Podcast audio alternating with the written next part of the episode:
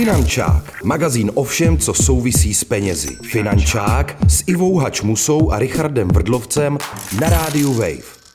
Ahoj, vítám vás u magazínu Finančák. Jmenuji se Richard Vrdlovec. Já jsem Iva Hadj Moussa a dneska budeme probírat obligátní téma, kterým je spoření a nakládání s volnými prostředky. Já se opět, jako vždy, musím zeptat svého respondenta Richarda, jak spoříš, Richarde?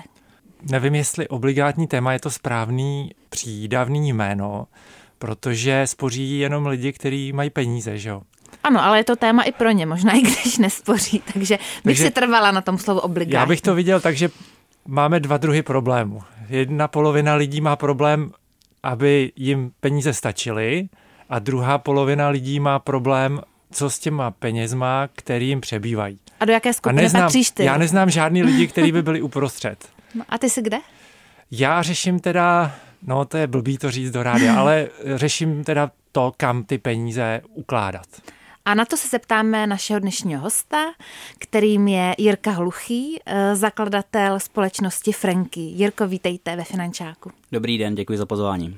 No a na co se ho budeme ptát, se dozvíme po anketě, protože ty jsi se nejdřív ptala lidí na ulici, jak to ano, máš ve zvyku. Ano, přesně tak. Nejdříve se ptám lidí z ulice a potom naše hosta ve Finančáku. Ale na co jsi si jich ptala? Ptala jsem se, jestli spoří a případně kde a kdo jim s kým radí. A jak to máš srovnaný? Tereza dvacet pět. Spoříte? Snažím se. Rozhodla jsem se se ukládat víc, než šlo, takže to budu muset snížit. A máte nějaký spořící účet, nebo to máte na běžném účtu? Mám spořící i běžný. Podle čeho se rozhodujete při výběru těch účtů? Už uh, z dětství to mám založený, ten spořící účet, takže pokračuju tam. A je vaším cílem spořit si víc? Rozhodně. Já na dvacet jedna. Snažím se, co mi zbyde z kapesního, tak třeba, já nevím, pět stovek nebo tisícovku se dám stranou na konci měsíce. A když říkáte, že si to dáváte stranou, dáváte si to na nějaký spořící účet nebo na běžný účet? Dávám si to do, na tajný místo, co mám v pokojíčku. Nevím, zatím jsem nikdy jsem se nezajímal o spořící účty. V jaké situaci byste se o ně začal zajímat? Asi kdyby se dával stranou víc peněz. Ale upřímně jsem nad tím už jako někdy přemýšlel, že bych, že bych to dělal, ale pořád jsem nedošla, jsem hodně línej. A kde byste si hledal ty informace? Třeba na internetu, nebo byste šel přímo třeba do té banky se zeptat? Po bankách bych se nechodil. Asi bych šel, asi bych se díval na tom internetu, nebo bych se poradil s rodičem, a nejspíš. Michaela padesát. Michaelo, spoříte si peníze? Není to správné slovo spořit, ale jako investovala jsem. A máte třeba něco na spořícím účtu, nebo vysloveně? Ne, v případě ne, ne. A protože to nepokryje ani inflaci, ani ještě před rokem by to nepokrylo inflaci. Kdo vám radí s těma investicema? Já jsem investovala jednorázově, byla to rada od jednoho člověka a teď jenom jako už dál se dívám, ale zatím jako už dál jsem neinvestovala. Jak to vidíte letos? Já nově teď investovat nebudu, protože jsem investovala do protiinflačních dluhopisů, takže já jsem to jste udělala teda, dobře. To byla ta zlatá rada, ale jako zatím nebudu. Možná akcie, čekám ještě na informace, uvidíme. Dobře. Tak jo, děkuju moc krát a držím palce. Připomínám, že posloucháte magazín Finančák na rádiu Wave. S námi je tu náš dnešní host Jirka Hluchý a budeme si povídat o tom, jak nakládat s volnými prostředky, pokud samozřejmě nějaké máme. A odbornice na protiinflační dluhopisy Iva Hadj Moussa. Přesně tak, ale je to pravda, ne, že to bylo výhodné kdo, investovat. Kdo právě nakoupil, tak se raduje. Tak jsme se radovali s paní společně, tak aspoň někdo má radost. Protože ty protiinflační dluhopisy vláda stopla ke konci minulého ano, roku. Ano. Takže já, který jsem v polovině ledna se chystal, že si nakoupím, tak jsem se dozvěděl od své maminky, že už je to pryč. A co vy, Jirko, vy jste nakoupil tady ty dluhopisy, nebo jste propásl tady tu šanci? Asi nemůžu říct propásl, já jsem je prostě nekoupil. Já se přiznám, že nejsem úplně zastáncem toho, co vlastně nabízí stát, anebo cokoliv, co je vázaný na stát, protože samozřejmě vzhledem k těm politickým vlivům, v momentě, když se tam mění barvy, tak se mění i podmínky těchto těch produktů, takže já spíš jsem zastáncem toho vymýšlet ty strategie mimo návaznosti na stát. Tak to musí být těžký, protože mám pocit, že všechno je navázané na stát. To jo, ale furt jako já jsem to myslel teďka spíš tak, že dneska pokud budu investovat své peníze, tak se budu pokukovat třeba po nákupu, řekněme, akcí, investovat přímo jako do firem a tak dále, který mě jsou zase blízky třeba tím, co dělají, a tak to je vlastně jako pro mě ten rozdíl, než koupit vlastně jako protiinflační dluhopis.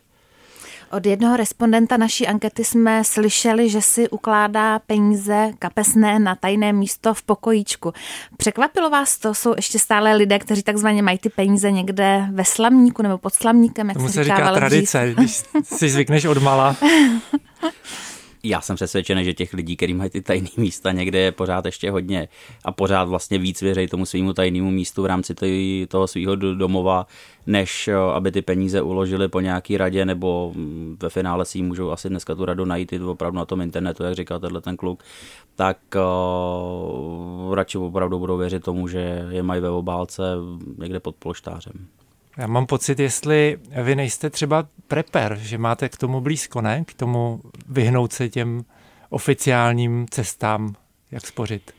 To ne, to zase všechny ty věci jsou jakoby oficiální, jenom vlastně jako se snažím vybírat ty, který dávají z toho investičního pohledu opravdu smysl. To znamená, nekoukám se jenom na to, jestli to teda zrovna v ten daný moment porazí inflaci, protože samozřejmě jako mě zajímá daleko víc těch věcí, které jsou s tím spojené. To znamená, jako v jakém horizontu tam můžu vlastně investovat, co od té investice opravdu můžu čekat v nějakém delším čase, než teda, že teď jsou všichni vyplašený z toho, že naskočila inflace a každý se jí snaží vlastně jako porazit. Říkám, to jako není ten cíl. Ten cíl je pro ty lidi, zvlášť jako pro toho běžného občana, měl být dlouhodobý. To znamená, mám nějaký ten finanční plán, strategii nastavenou opravdu na nějakou dobu toho svého života, na nějaký jako cykly, v kterých vlastně jako ty peníze nějakým způsobem jako spravuju, a ne opravdu jako, že vždycky přijde jako nějaký jeden moment, kdy se všichni zbláznějí a dělají jako jednu a tu samou věc. To se nedává smysl, byť teďka je vidět, že ty lidi proti tomu bojujou. No. Než přeskočíme k tomu skutečně vážnému tématu, kam a jak ty peníze ukládat. Takže jsem se spletl a ta korunka zlatá na vašem tričku neznamená, že byste si nakupoval zlato a zakopával ho na zahradě. Ne, ne, ne, to je čistá náhoda, připravený tričko od manželky. Jirko, jak je vlastně ten okamžik, kdy člověk by měl vůbec uvažovat o tom ukládání peněz, o tom spoření, když třeba žije od výplaty k výplatě? Jaká ta vlastně částka dává smysl, jako by člověk měl mít jako takzvaně volně někde k dispozici? Já si myslím, že lidi by měli dávat z toho svého jako příjmu, naučit se, aby jim zbylo dvacet procent, který můžou dát stranou. Opravdu to jsou peníze, které budou potřebovat, protože myslím, že když se podíváme na nějaký jako náš důchodový systém a tak dále, tak uh, myslím si, že není zase jako úplně dobrý spoléhat se ani v tomhletom na ten stát. Byť samozřejmě jako já dneska osobně beru to, že pokud se důchodu dožiju a důchod mi bude vyplácený státem, tak je to pro mě příjemný bonus, ale to, z čeho opravdu důchodu budu žít, tak jsou peníze, které si prostě v tom aktivním životě vytvořím. Uh, samozřejmě vím, že to nejde brát paušálně a možná to jako ne úplně všem se bude líbit. Na druhou stranu já si myslím, že pokud někdo žije dneska jako z výplaty k, k výplatě, tak jsou dvě jako věci nebo dvě varianty, jak to řešit. Ta jedna, a myslím si, že dneska je na to zrovna jako docela dobrá doba, je pohlídnout se teda po nějakém jako výdělku jinde. Uh, myslím si, že těch příležitostí dneska na tom trhu práce je hodně.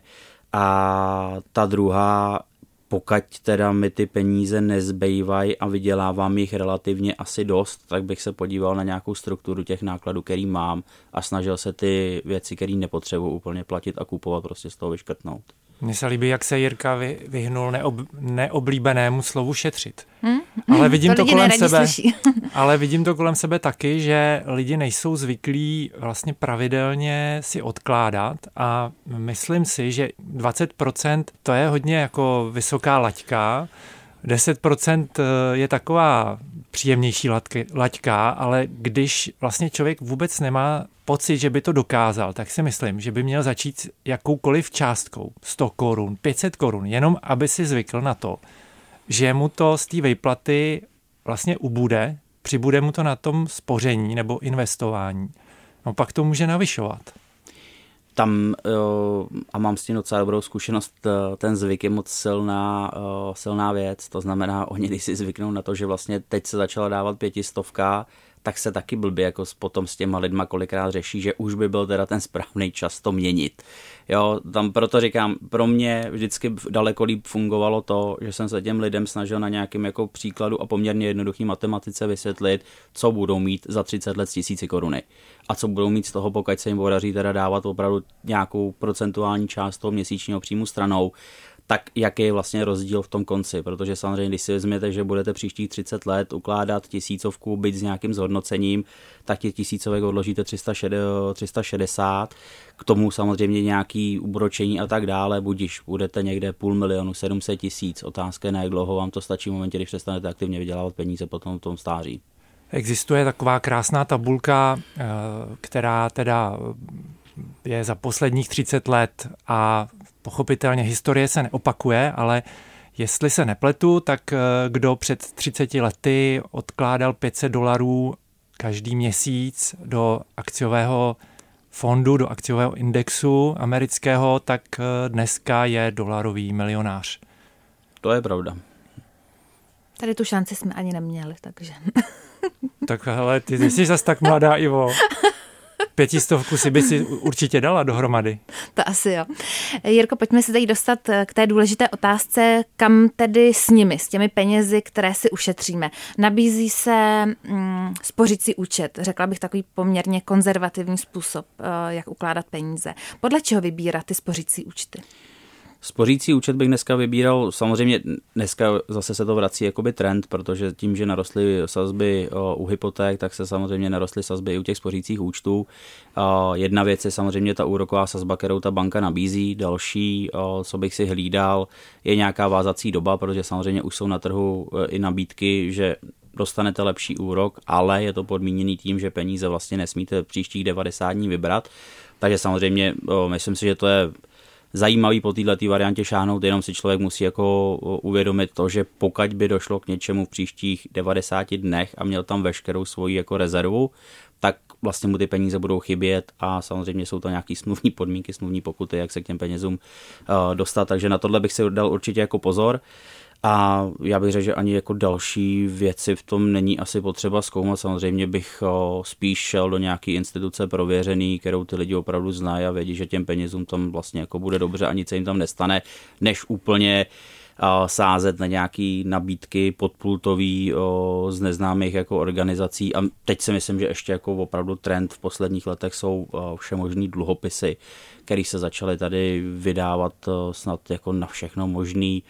Uh, tak tak, těm, těm, těm takzvaný, takzvaný firemní dluhopisy. Ano, ano, ano. Velice nebezpečná věc, ale nejsou i ty spořící účty zoufalí, protože inflace teda je zuří a i když budu mít na spořícím účtu pět nebo šest sedm procent u těch méně známých bank nebo záložen, tak stejně v reálné hodnotě přijdu, za minulý rok jsem přišel o patnáct a za letošní přijdu třeba o pět procent. Já teda spořící účet bych doporučil lidem ne určitě na to tam odložit jako veškerý finanční prostředky. Já bych, nebo já to využívám třeba na to, že tam mám daných šest splátek vlastně hypotéky a mám vytvořenou rezervu vlastně na splácení toho bydlení. To znamená, něco by se stalo, je potřeba šáhnout do nějaké rezervy, tak tady ty peníze vím, že mám jako okamžitě k dispozici a při vší úctě o, úplně neřeším to, jestli tam na nich jako přijdu o pět procent, protože jsou tam z nějakého důvodu. Je to nějaká rezerva. Přesně tak. Hmm. Uh, pak samozřejmě, pokud uh, se budeme bavit o nějakém tom dlouhodobém horizontu, tak bych dneska nastavil nějaký investiční uh, řešení, který bude uh, fungovat určitě nějakou delší dobu, řekněme aspoň na horizontu, já nevím, osm deset let, uh, kde bych se nebal nějakých dynamičtějších strategií, které dneska jsou schopni tu inflaci porazit, ale samozřejmě jako je potřeba, aby si ty lidi uvědomili, že to není spoření, to znamená, není tam předem pevně definovaný, kolik na konci tam budu mít, je to opravdu investice a rozhodoval bych se teda samozřejmě jako investovat do nějakých o, věcí, které dávají smysl a není to fakt jenom emoční jako rozhodnutí.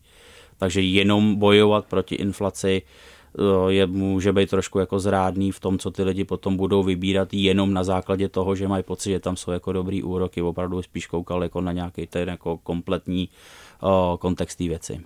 Pak ještě takový mezistupeň bych řekla, banky někdy nabízejí i takzvané ty termínované účty, ty jsou třeba na rok, pokud se nepletu, a ty mají vyšší ten úrok? O, dneska jsou rok, tři, tuším, že i pětiletý jsou, samozřejmě je to zase, musíte mít jistotu, že jsou to peníze, které máte k dispozici a nebudete je v té době potřebovat. To znamená, opravdu té bance je na tři roky půjčuju za nějaký úrok, a ano, je toho možný využít. No, já se přiznám, že bych tohleto spíš doporučoval opravdu lidem, kteří sedí na nějakém větším obnosu peněz a můžou nějakou, řekněme, procentuální část, do, řekněme do deset procent uvolnit vlastně na nějakou podobnou jakoby investici. Narazili jsme u těch spořících účtů na to, že různé instituce nabízejí různý úrok.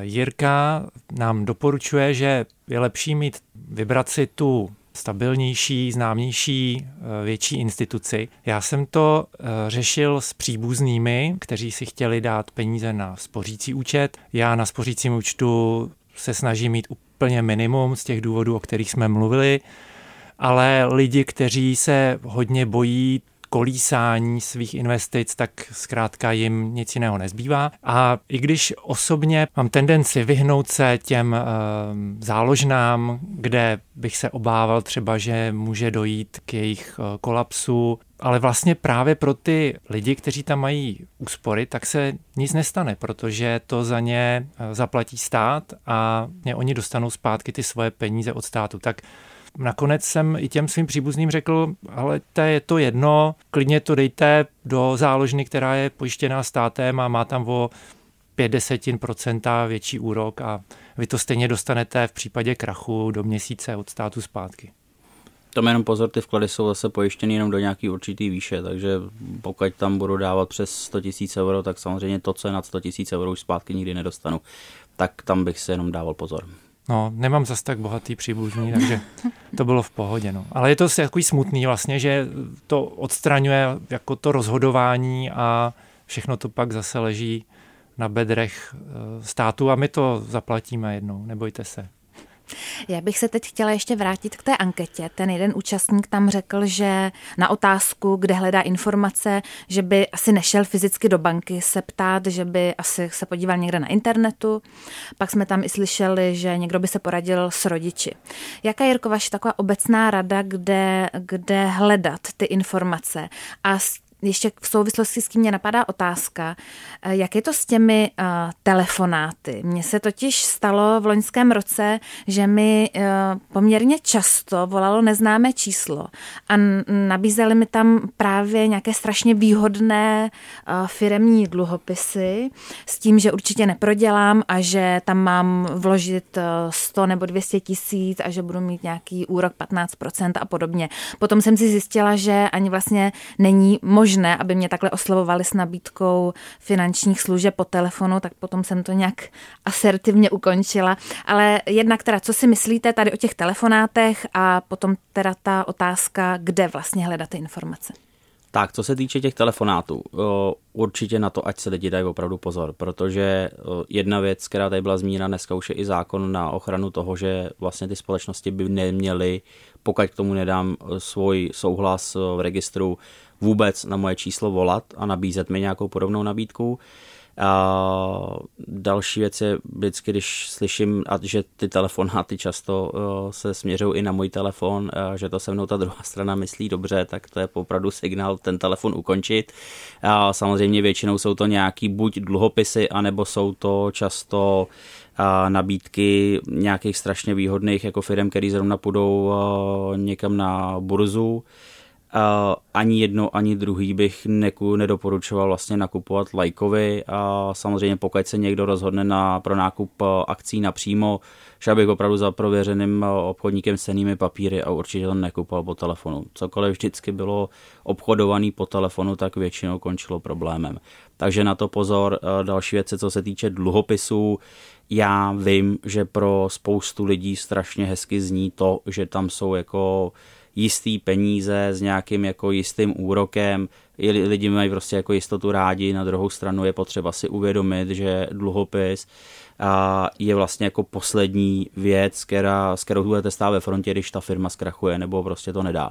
To znamená, vy opravdu půjčujete jenom na kus papíru svoje peníze a pokud ta firma to má blbě spočítaný a nemusí to být úplně jako na tom začátku cíl, vlastně ty lidi o ty peníze připravit, ale uh, pokud to prostě po té podnikatelské stránce nedopadne, tak uh, samozřejmě ty peníze nikdy neuvidí ty lidi zpátky. Je Tam... dobrý si uvědomit, že to je vlastně, že půjčujete někomu peníze na podnikání, takhle tak. to brát. Jo, a opravdu tady ty dluhopisy už nejsou ničím pojištěný. Já jsem to shodou okolností řešil teďka s naším klientem, který má velkou firmu, daří se mu, a přišel s tím, že vlastně má skvělou nabídku dluhopisů na úplný nesmysl, ale byl tam prostě jako úrok čtrnáct procent. On říká, teď je to super, kdo mi dneska dá čtrnáct procent. A já říkám, podívejte se na vlastní podnikání. Jak složitý pro vás je udělat zisk čtrnáct procent? On říká, hele, já si myslím, že mám docela zdravou firmu a je to vlastně jako relativně blízko tomu, jako v jaký ziskovosti jsme. A říkám, vidíte, a někdo je tady ochotnej vám dávat jenom úrok v této výši? Říkám, to by musel vymyslet opravdu něco, co tady ještě jako doteď nebylo a nemá to konkurenci, aby to byl schopný přebít. Říkám, jenom jednoduchou matematikou tohle nedává smysl. Takže i nějaký můj apel vůči jako lidem, používat nějaký zdravý rozum a nepodléhat jenom emocím tomu, že vidím na papíru číslo, opravdu jako to, že tam jsou nějaké nabídky, které nedávají nebo jsou nadhodnocený nad tím standardem tržním a nad tím standardem těch bank a všeho ostatního opravdu jako řádově. Dal bych si na to pozor, protože to většinou bude končit problémem. A to, je, to se opakuje pořád dokola, ta stará zkušenost, že když jsou úroky někde příliš vysoký, když vám to slibují, tak je to podezřelý a spousta lidí tomu chce věřit a pořád dokola další a další generace se učí, že když je to podezřelý, tak to možná dopadne špatně. Jo, tak já myslím, že dneska, když se i lidi podívají na internet a podívají se do pětiletý historie, co všechno vlastně zažila jenom tato relativně malá země za... Já to můžu říct ani investiční podvody, protože to byly jenom podvody, ale samozřejmě na začátku to vypadalo jako vlastně neuvěřitelná investice, že někdo vymyslel algoritmus, který, na kterým všichni jako zbohatnou. Prostě to tak není, jako všichni nemůžou být bohatý, tak prostě ten svět funguje nějakou dobu. A další věc je... Uh, všichni nemůžou být čestný. Ano, to nejsou ani evidentně. Uh, jo, já si myslím, že jenom vlastně tady poslední tři případy, jako na jednom je škoda dvě a půl miliardy, který ty lidi nikdy neuvidějí, na druhém je jedna a půl miliardy a ten druhý někde kolem dvou miliard. Jako. To osobně jsou... si myslím, že s těmi firemními dluhopisy to ještě přijde a to budou velký škody, to, budou, to bude hodně miliard. Jo, jo. Teď jsme se bavili o těch odstrašujících příkladech. Jak teda, Jirko, najít ty spolehlivé informace? Opravdu ty lidi nebo ty poradce, kteří to takzvaně opravdu myslí dobře? Uh, já si myslím, že pořád bych hledal dneska na internetu. Opravdu dneska na internetu, pokud zadáte jakýkoliv dotaz, Google je schopný vám na to najít v řádech milionů odkazů a je to jenom o tom nebejt línej a nějaký čas teda věnovat tomu. A myslím si, že to je správný jako rozhodnutí, aby nějaký čas se věnoval tomu, co budu dělat s penězma, který jsem vydělal. Aby to opravdu bylo nějaké jako promyšlené jako řešení. To znamená, opravdu podíval bych se, co dneska na trhu vlastně můžu koupit a samozřejmě na spoustu těch věcí najdete reference. Pokud ty reference dneska na internetu chybějí, řekl bych, že tam v té firmě je něco špatně. Na druhou stranu i na tom našem trhu funguje jako hodně lidí, který vlastně jako znám, u kterých bych si dneska já nechal spravovat vlastní finance. Jsou to opravdu lidi, kteří uh, tu věc umějí, věnují se jí na sto procent, uh, mají samozřejmě veškeré zkoušky Národní banky, uh, mají spoustu dalšího vzdělání, lítají po světě, aby získávali další a další informace a opravdu stojí na straně toho svého zákazníka.